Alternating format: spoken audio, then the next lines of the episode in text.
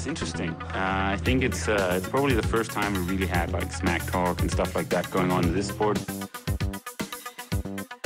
He's definitely been more successful here. I mean, in Hawaii, I've beaten him up many times, and he knows that. When all the people aren't around him patting him on the back, and he looks at himself in the mirror at night when there's no one else, he knows I'm the real deal.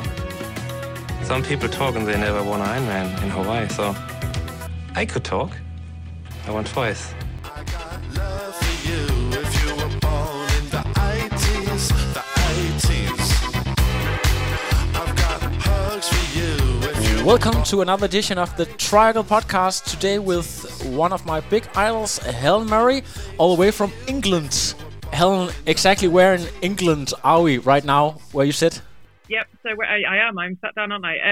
I am about 20 miles south of Manchester. So I'm in the northwest. In the northwest, yeah. And you're not born and raised. You are actually from the Wales area, right? I am from the Wales, yes. Yeah, so yeah. I grew up in northeast Wales. So I'm very proud of my Welsh roots. But I was actually born in England. You're actually born in England? I was born in England. Yeah, yeah. But I grew up in Wales. My dad is Welsh. My mum's English. If Wales were playing England in football or rugby, I would always support Wales. And in terms of, like, I think Wales is really interesting, and Welsh, the language, is very interesting.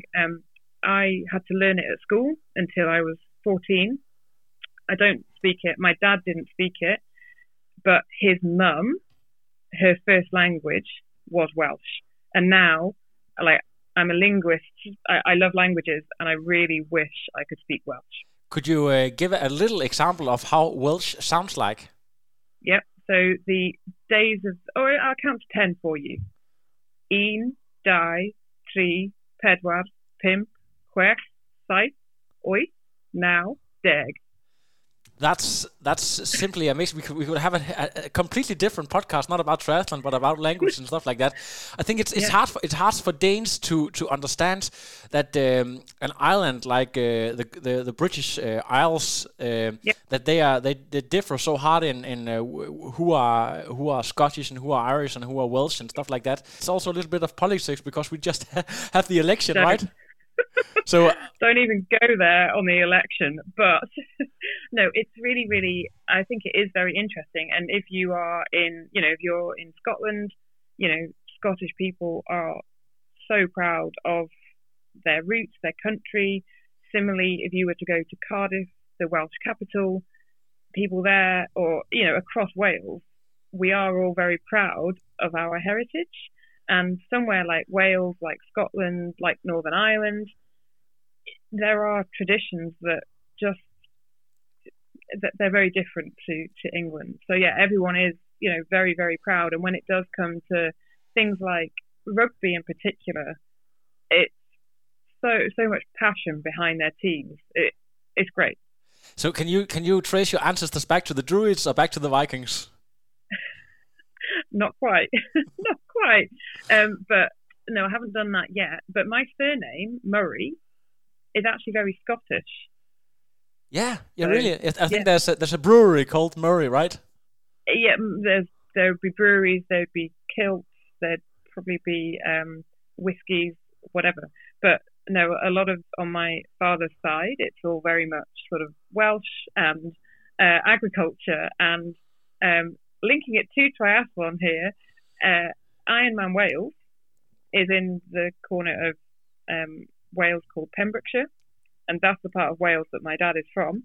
And even now, like on the bike route, you'd cycle past sort of the farm where he grew up and things like that. So it's cool. That's great, and it's actually a race that grew from basically just.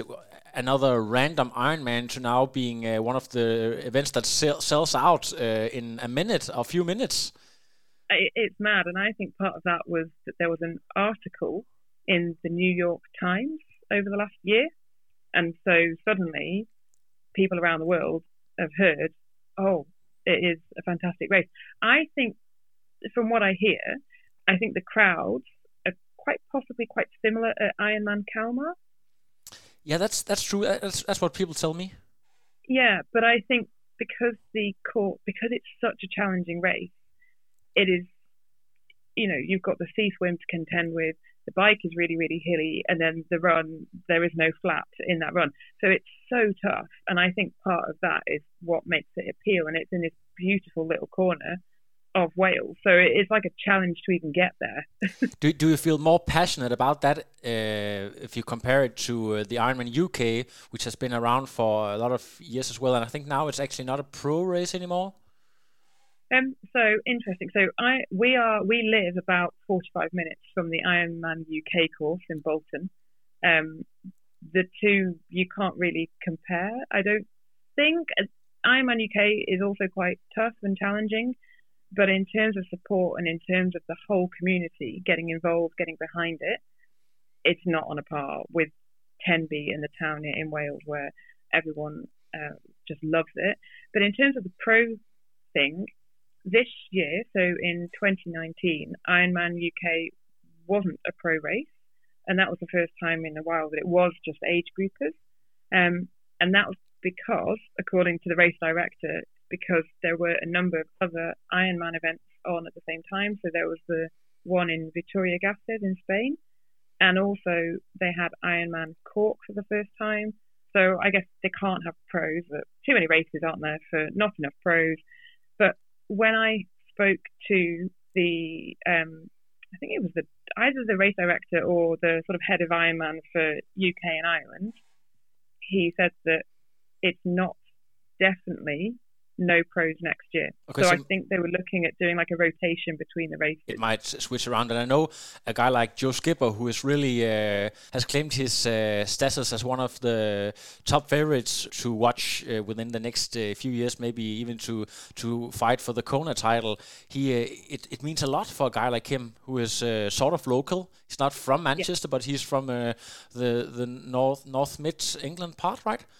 He's from the Norfolk, right? He's southeast of England. Oh yeah, he's from the same sort of area as Chrissy Wellington was from. Oh really? Yeah. And Kimberly Morrison as well. Yeah, and there's a good breeding ground for triathletes. But he actually studied in Manchester. Oh, that's why, yeah. Yeah, and Ironman UK is not far from Manchester. Okay. So yeah, so he would know the area. But you got the sense that it will mean a lot for a guy like him to win that home race. Yep. It's not just any race.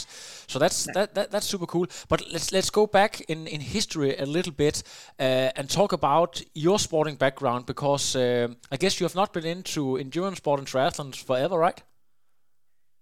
No, so I've always loved sport. And when I was younger, I would have been one of those people who did everything at school. So I would have done swimming, I would have done running, I would have done gymnastics, tennis, you name it, I would have probably done it. Ballet I hated, and I think I quit ballet before I was about 4 years old, so hated it. But swimming, I finished at the age of 11, so I would have learnt to swim, but I was never in that kind of 5:30 in the morning squad environment. Running, I just loved it. I was absolutely rubbish at anything in track and field other than keeping going. Oh. So if you put me in a sprint race, I couldn't do it. I'd be at the back with the fat girl in my class. I could not sprint, but I could keep going. So I think that developed my sort of passion for running.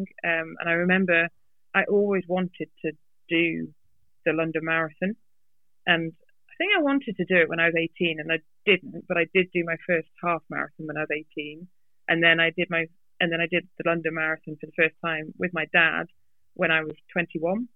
So I guess now I've been running for sort of years, and then I got into triathlon in 2011 when I was living in London, and I used to commute to work on a mountain bike. And it was about 3 miles in each direction. And one day I got a bit too close to a car, fell off my bike, landed on my knee, went to see a physio, and he said, "You can't run, you can't bike. The only thing you can do is swim." And I was like, "Oh no," hated swimming, but got back in the pool. And after 20 minutes, I'd be like, "This is really rubbish." I need a goal to aim for. So then entered a sprint triathlon in September of 2011, and then that was it. Loved it, and like many other people, that was the start. And then I think probably a few drunken bets with friends then led to me signing up for half Ironman the following year. And I think even before we had done that half Ironman, we had said, we're so doing an Ironman next year, aren't we? So then, yeah, that was it. Traditional sort of, yeah, bit of friends. And but you knew the sport, but did you knew off the sport? Did you knew the superstars? Did you knew about Hawaii, or what was the scene like back then? Because you had a few.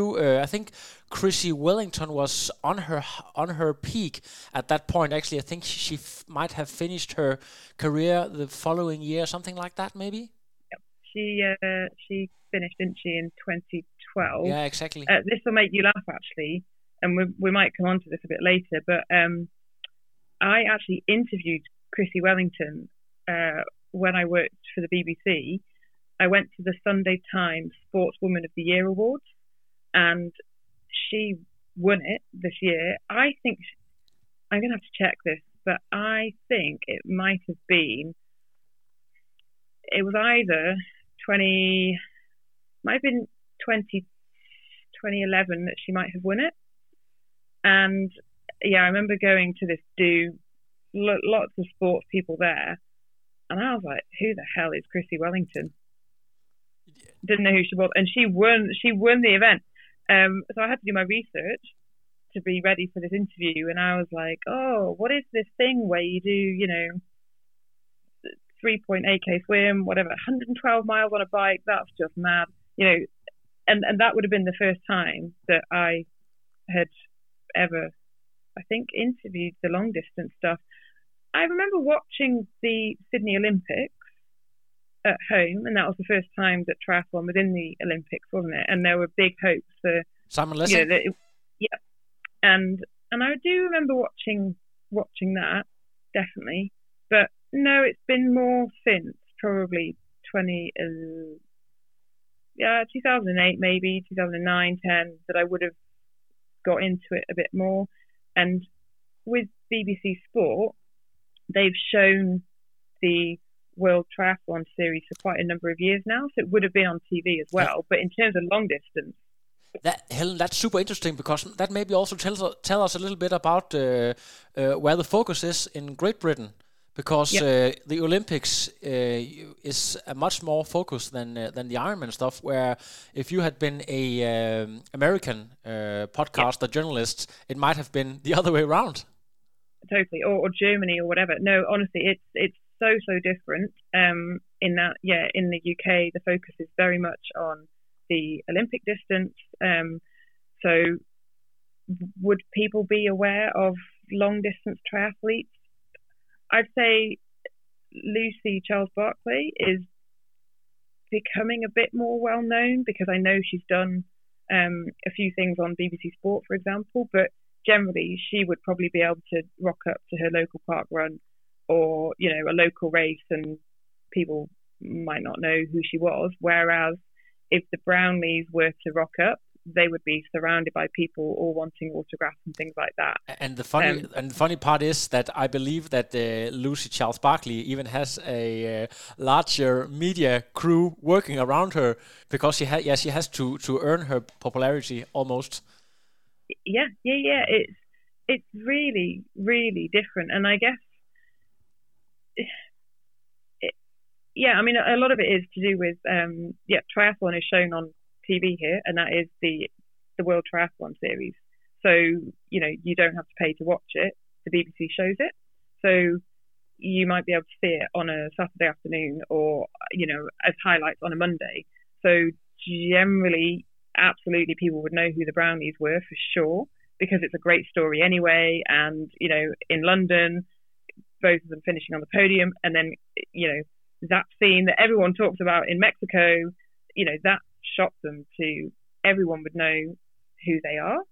And then on the women's side, there's been so much success this year as well, with Jess Learmonth and Georgia Taylor Brown and Vicky Holland previously. And so I think in Wales, for example, non-Stanford would be well known, but longer distance it just isn't. It's just not sort of part of the culture like it is in Germany. Okay, so you can have a guy like Joe Skipper. He will almost be second tier fame-wise, if you can say that.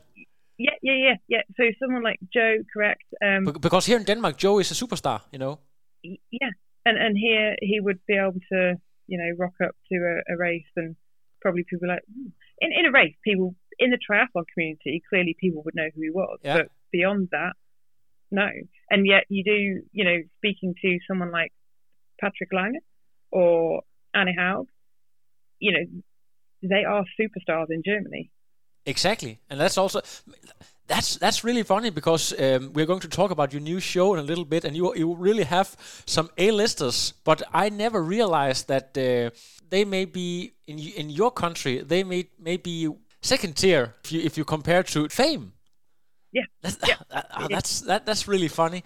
Let's talk a little bit about the journalism, because you moved straight into sports journalism right from the start, and you have you had quite big ambitions right from the start with your job within the BBC and stuff like that.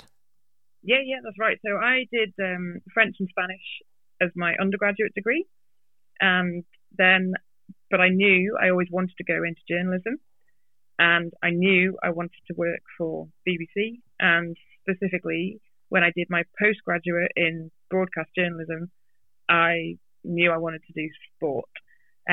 And so it takes time to sort of build up, and it takes a long time and a heck of a lot of work. But yeah, I wanted to work for a radio station called BBC Radio 5 Live. It's news and sport, sort of 24 hours. It's like talk radio. That was my goal, and it took a little bit of time to get there, but then I did. And so my job there was producing the sport bulletins on that radio station, but then from there I would have also worked for BBC Sport, and specifically in the Olympics department. And so yeah, I would have worked then at the Rio Olympics and the Rio Paralympics. So sorry to interrupt, but how crazy is that to be on work for 3 weeks straight, working 24/7? Oh yeah, It is mad, right? And it's like you're in a bubble, okay? And in my role at the Rio Olympics, mine was very much a production role.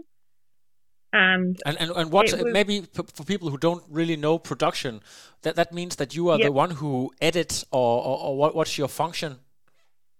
So I had a very specific role. My job was to get the medalists, so the British medalists, onto TV and radio. So there are, within the BBC, there are loads of different programs, whether it's on the radio, whether it's the different sort of television channel. There might be teams from social media who want to, so everybody wants to speak to the athletes. So part of my role would have been to speak with the press officers from Team GB, and then sort of say, right, okay, tomorrow we want the, let's say we want the Brownlees, and then we want this gymnast who's won gold, and we want that shooter who won a bronze medal because it's an amazing story. And then I'd have to come up with like a timetable about when they are going to go on all those different outlets, and everyone's kind of grabbing them and wanting a bit of them, and it's just utter madness. But for a lot of that planning, you're actually in the media centre. Now, at an Olympics, so people say, oh, you're going to go work at the Olympics. Amazing!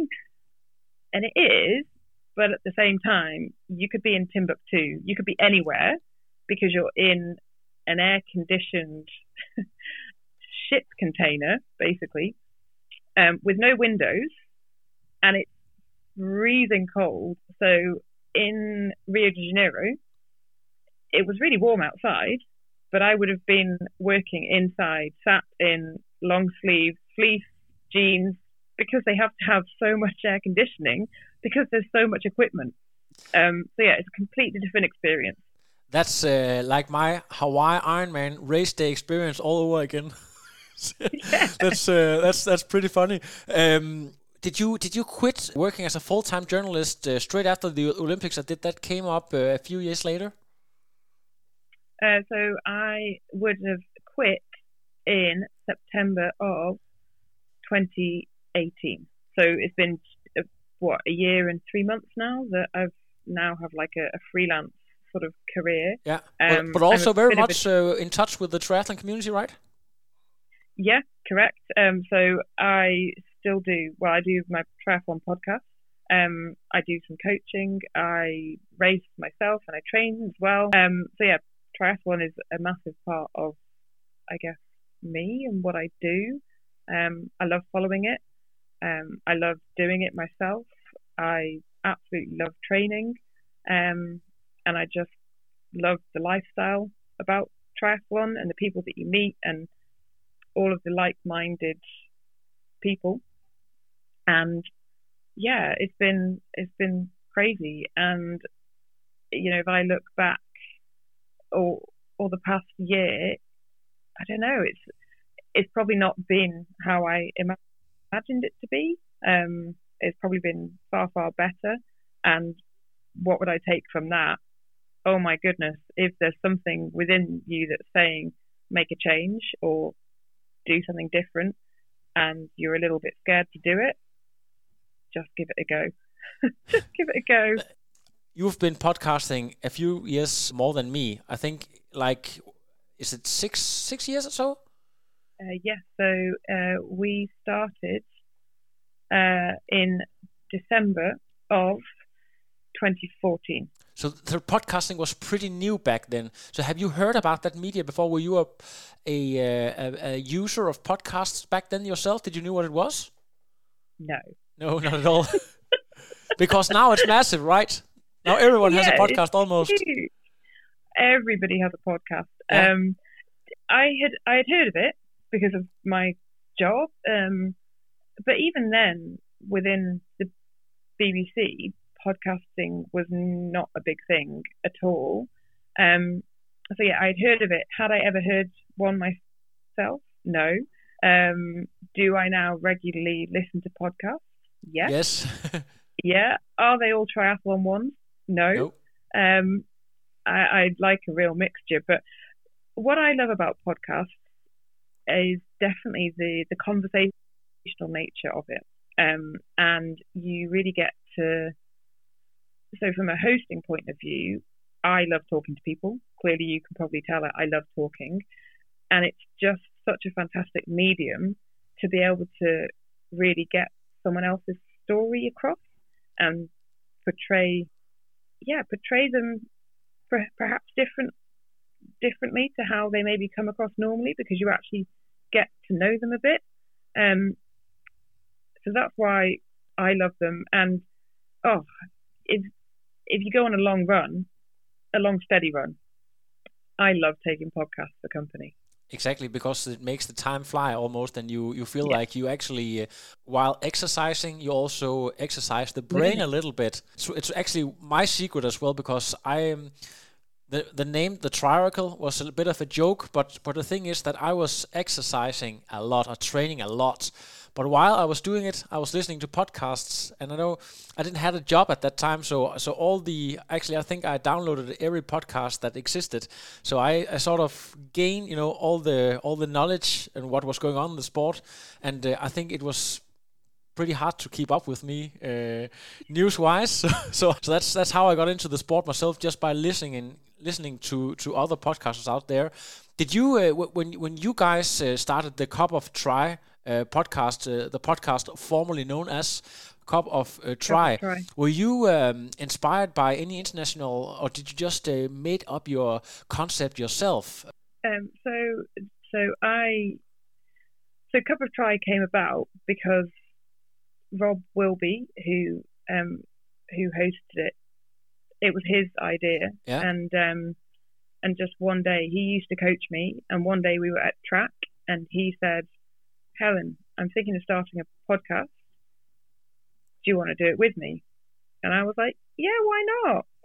And we had a bit of a sort of brainstorm about what you could put into it, so like bits of news, bits of results.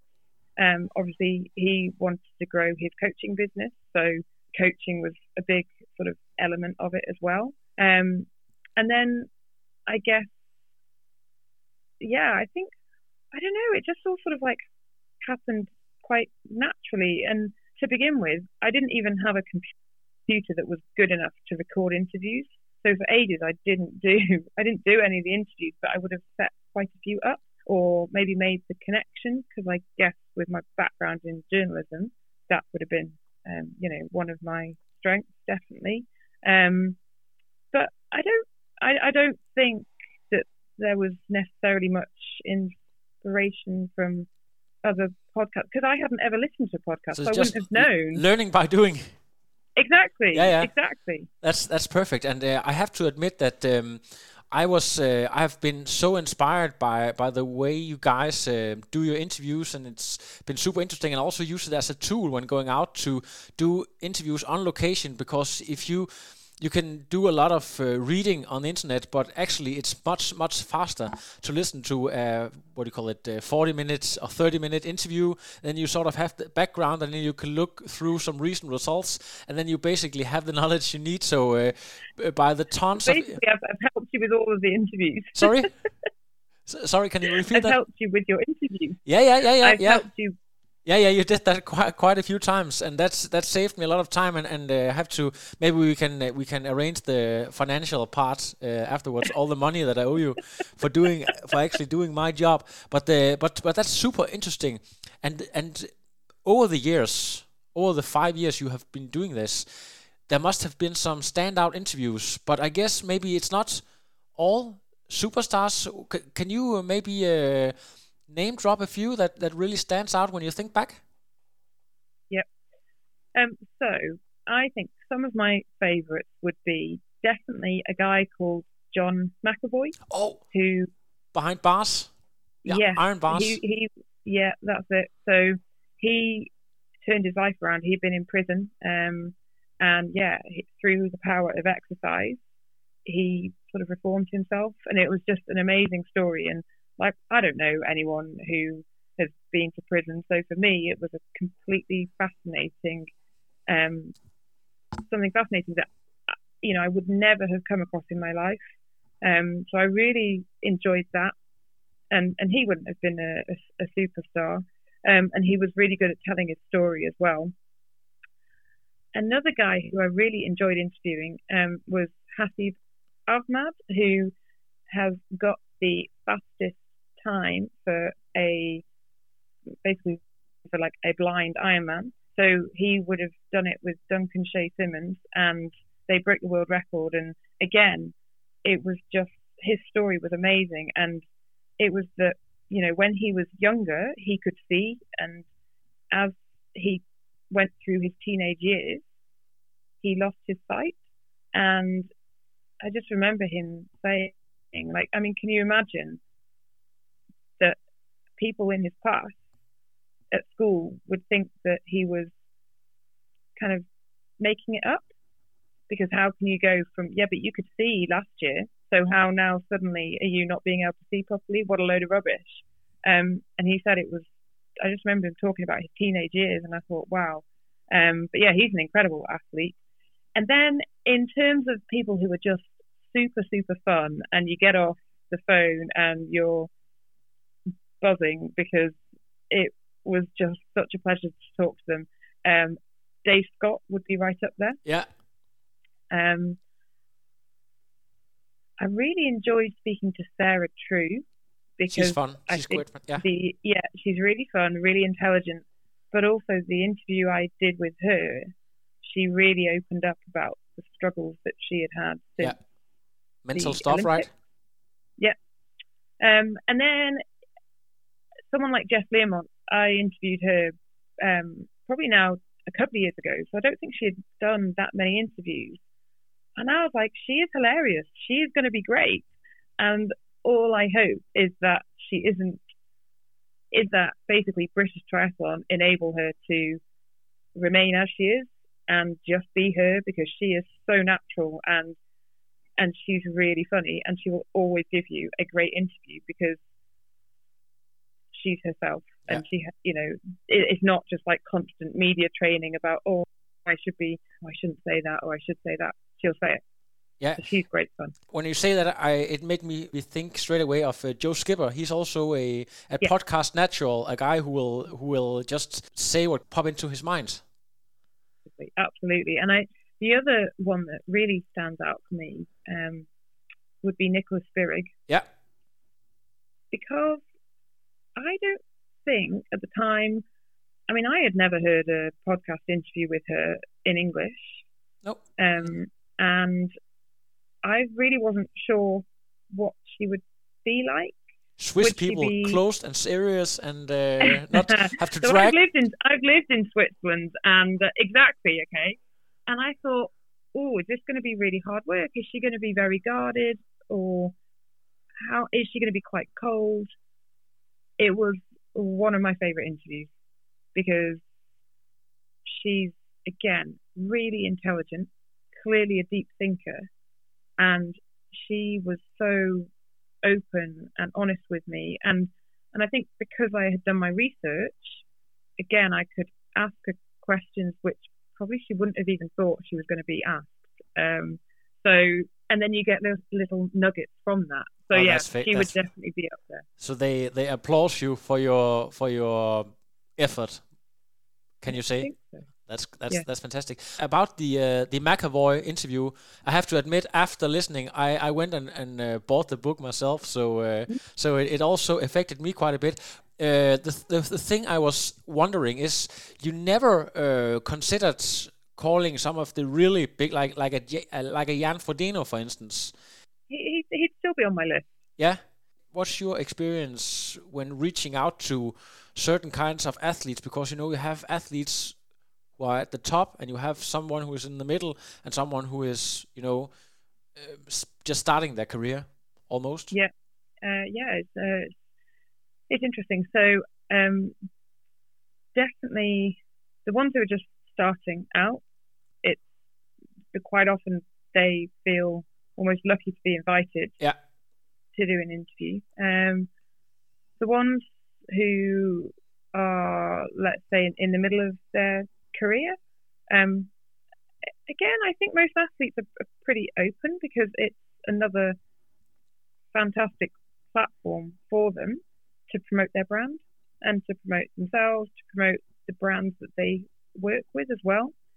And then I guess for the really sort of top athletes, sometimes they might feel, I don't necessarily need to do this, but it is a way for them to connect with their fans, definitely. And I think the only time I've really had a no was at the very, very beginning of Cup of Tri. Yeah, when you didn't have a name for yourself yet? Yeah, yeah. I have noticed one thing. Maybe you share this one with me. I went to Hawaii, and of course my big dream was to do the interview with Jan Fodino, but it didn't. I have to say, I didn't succeed because he was almost impossible to hold for more than 2 seconds. He had plans everywhere, and he was really business first kind of guy. But I have to admit that what kind of an original question would I have asked Jan Fodino that he hadn't already been asked? So that's the tough one. You have to stand out and be super original and really know your stuff when you approach a guy like him. So it's that's another thing, right? I remember before London 2012 and before the triathlon, and British Triathlon would have put on a media opportunity with the Brownlees. This was sort of during the Games period, and it really was a couple of days before their race. Mm. And I was pretty much last in the queue to interview them. Oh. And obviously with Stuart Hayes as well. And they would have all been asked about, what are you going to do if you're running down the finish line and you're with your brother? Will you let him win or something like that? And the press officer had said to me, Helen, if you can think of something a bit different, they'd really appreciate it. But at the same time, so I think I asked them about, oh, you've been, digging something in your garden, whatever they had been building. But at the same time, if I had gone back to the BBC with that, it's no good. Like, they would have wanted the newsline of, you know, Brownlees are going to cross the line hand in hand, or whatever it was. Yeah. So sometimes it, I guess it depends what you want out of it. So yes, you can ask the slightly different question, but if you're going for the, you know, the newsline, then it's along with everyone else. I don't know if this is a bit toxic area, but have you ever, as a former professional journalist, felt the urge to push some buttons because you maybe knew of a beef going on, certain athletes, that you can sort of provoke an answer, you know, that you could help that make your place grow a little bit? And then this is probably why I left journalism last year. I would probably tells you everything about me. Like, I don't think I'm always the best journalist because, well, it depends. And I think we can talk about this, but if you want to sell newspapers, for example, you have to not give a damn about the person that you're interviewing.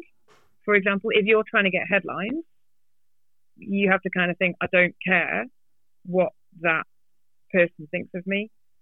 I just want to sell papers, so it doesn't matter. If you're thinking, actually, this is a long-term relationship, I do want to speak to that person when they become world champion. If you pee them off on day one, they're not going to talk to you again. Exactly. And that was actually also one of the questions that I had. After this, we're going to talk about your new triathlon show, but I think we really have to talk a little bit more about the subject, because it's super interesting that you have a sport like triathlon and compare it to, for instance, football. If you have your local team, Fulham, for instance, and they have done a really poor results, they will be totally butchered by the press.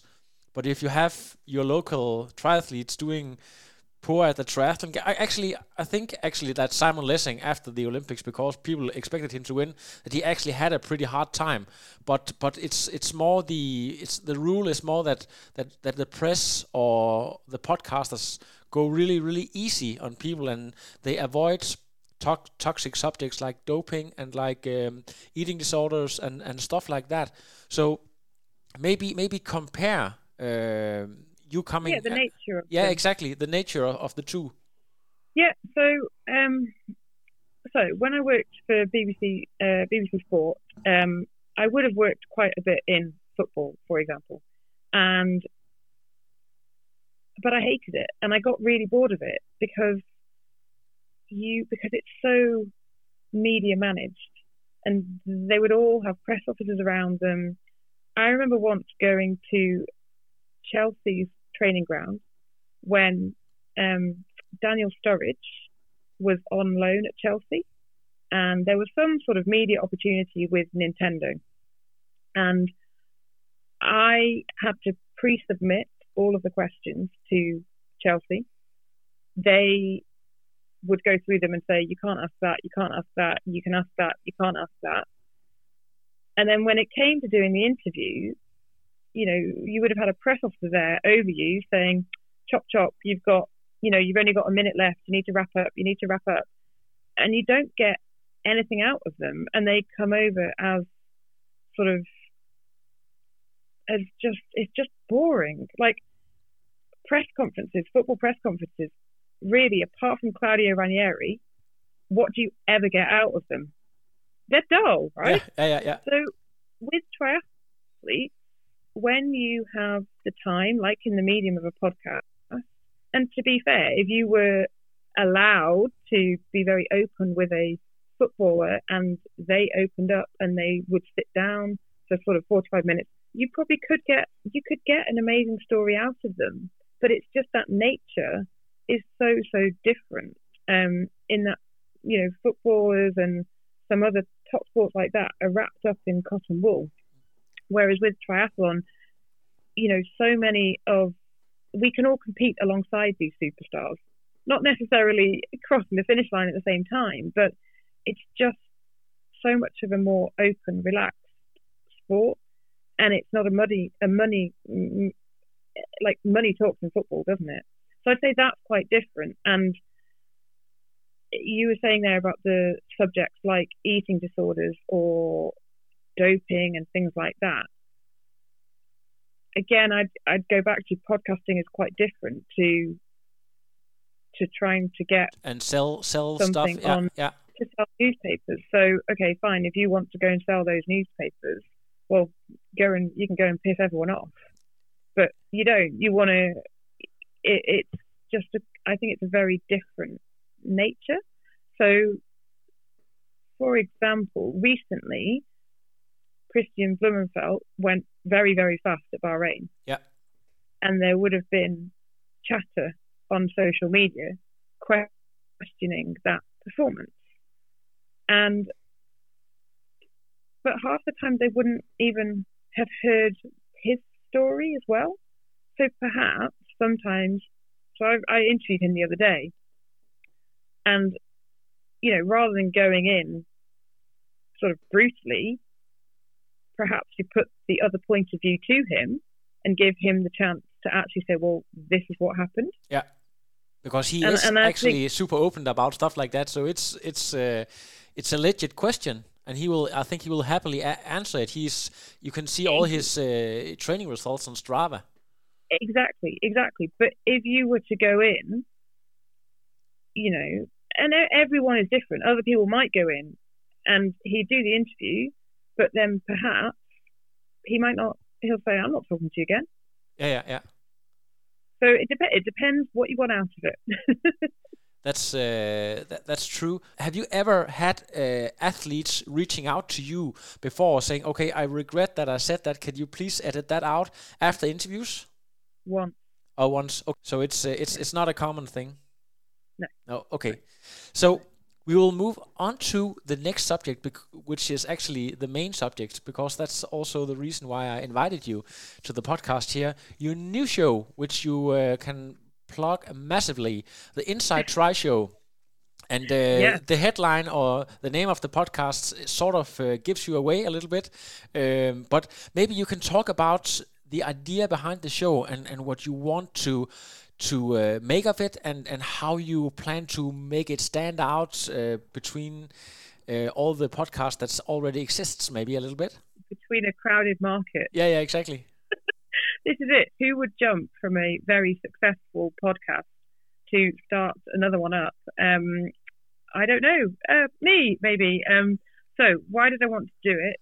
Because I wanted to do...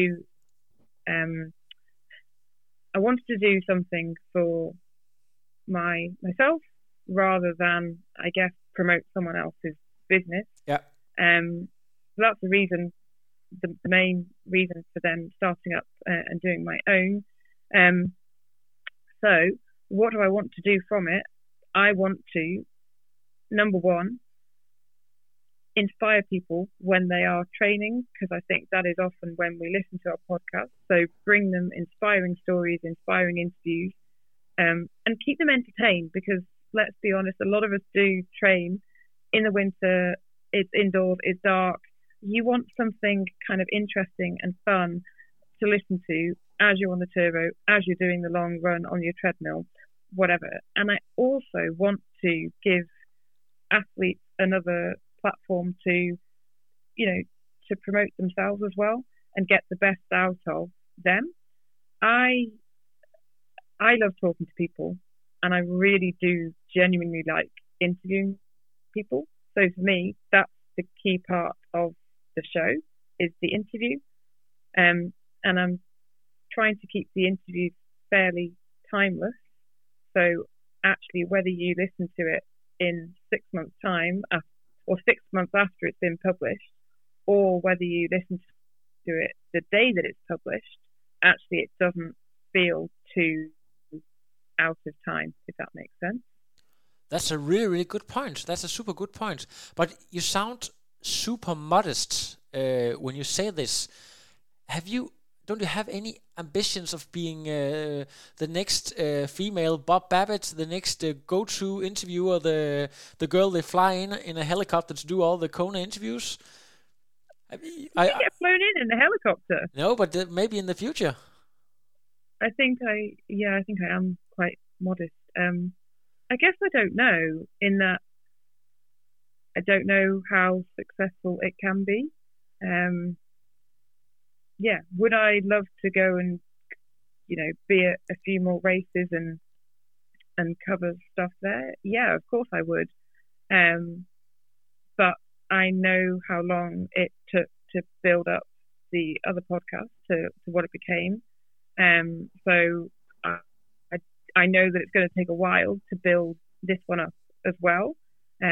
But while we're doing this interview, I've got 4 episodes out. And it seems to be so far so good. It seems to be going down well. And you mentioned about how is it different to anybody else's. I think my background in radio production helps, I'd like to think, a little bit. So it sounds good.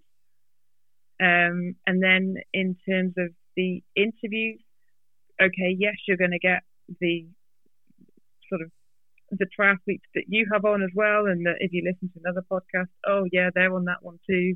Oh, which one shall I listen to? But I'm also going to do, like, one of the most successful episodes I did on the other podcast was about the menopause. Yes.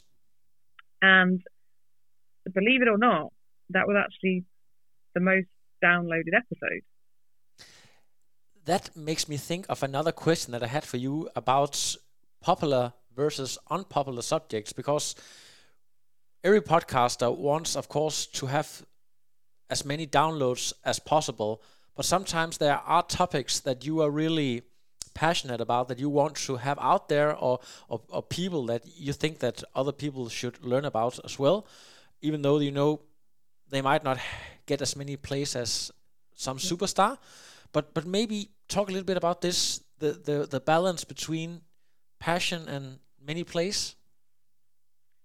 Yeah, so I think that, like, I've got one interview which I'm going to put out over Christmas with an amazing woman called Jo Mosley. No one will have heard of her, right? She's in her 50s.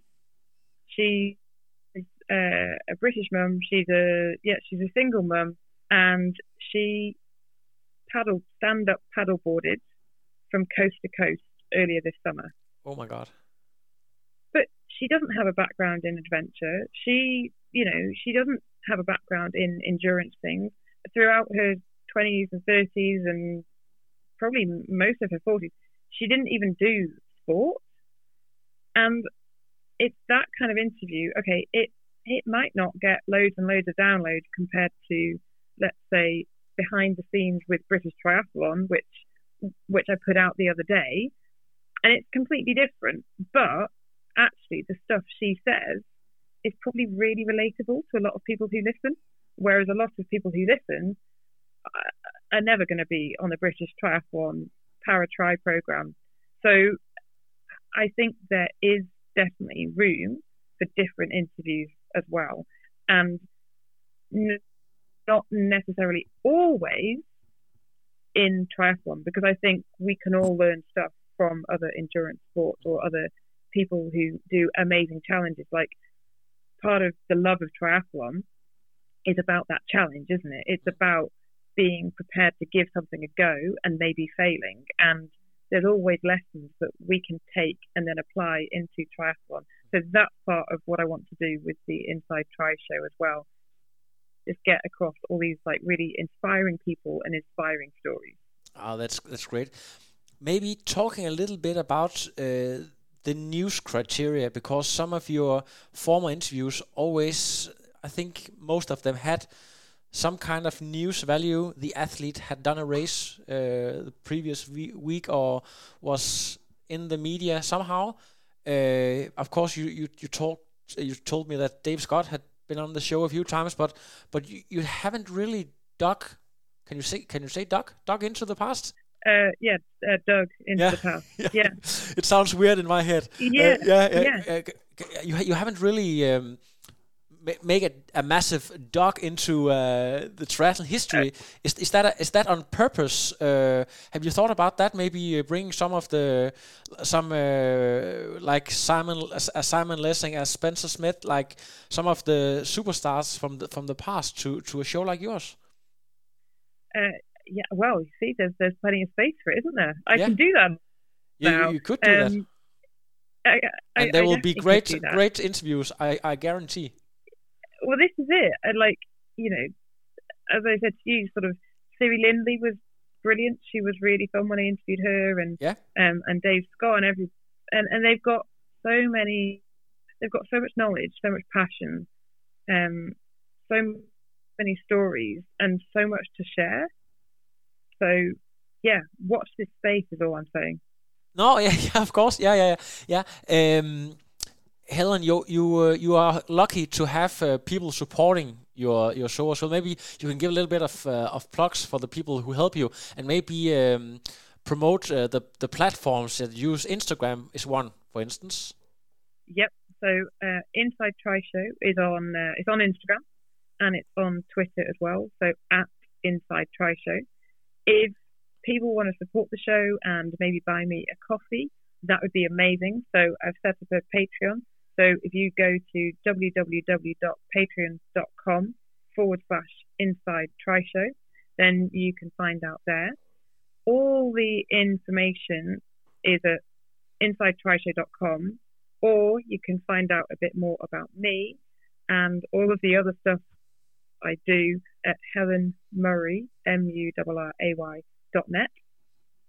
And then also, I managed to get on board from the very beginning, an amazing sports nutrition company called 33 Fuel, and they're over at 33fuel.com, and there's an exclusive listener discount and things like that. So if you are interested in getting any products, then you can head to InsideTriShow.com and find it in the show notes. But basically, it's a really interesting take on sports nutrition because they use natural products. So if you are into your long distance triathlon and you struggle with tummy ache or just general unease on the on the run or whatever, you could give this stuff a go. So their gels are actually made from chia seeds, and they look disgusting and they probably sound disgusting as I'm describing it. But honestly, I used them during an ultra marathon recently, and they were delicious. And it's just really different to sort of sickly sweet sugars found in most gels. And then they've got a recovery bar. Oh my god, it tastes like Christmas cake. It's amazing. Oh, that sounds great. Any other interesting plans in the near future, or any interesting things going on that people might be looking forward to? Yeah, definitely. So interviews to come are going to be, so we're going to do a few special episodes on I think something that pretty much most age groupers will be able to relate to. So that'll be in 2020. So keep your eyes peeled for that. And then coming up as well, I interviewed Pete Jacobs recently. Oh, about the meat, carnivore, what do you call it, diet? It's very, very interesting. And then Jake Birtwistle as well. Oh, God. You have a crush for the Australians. Do I have a crush on the Australians? Yeah, a little bit. Pete Jacobs and Birtwistle. Yeah, no. I've recently been in Australia, and I thought I'd make the most of being on the same time zone. Yeah. Or else it's it can be quite tricky, can't it? So yeah, loads of interviews coming up, and I've got some in the bag, and basically I hope that you're going to hear stuff that you might not hear elsewhere. So, for example, if I recently spent a whole day, pretty much, or half a day, with the British Paratriathlon team at their base in England, and just got a real insight into their preparations ahead of Tokyo 2020. So stuff like that you're probably not going to hear on many other podcasts will be over at InsideTriShow.com. You heard it here first. Helen Murray and the Inside Tri Show. Go and check it out, guys, and thank you so much for listening. Thank you, Helen, for taking the time to talk with me, and best of luck to you and your podcasts. No, I am done. Another. By now, I'm done. I have no power.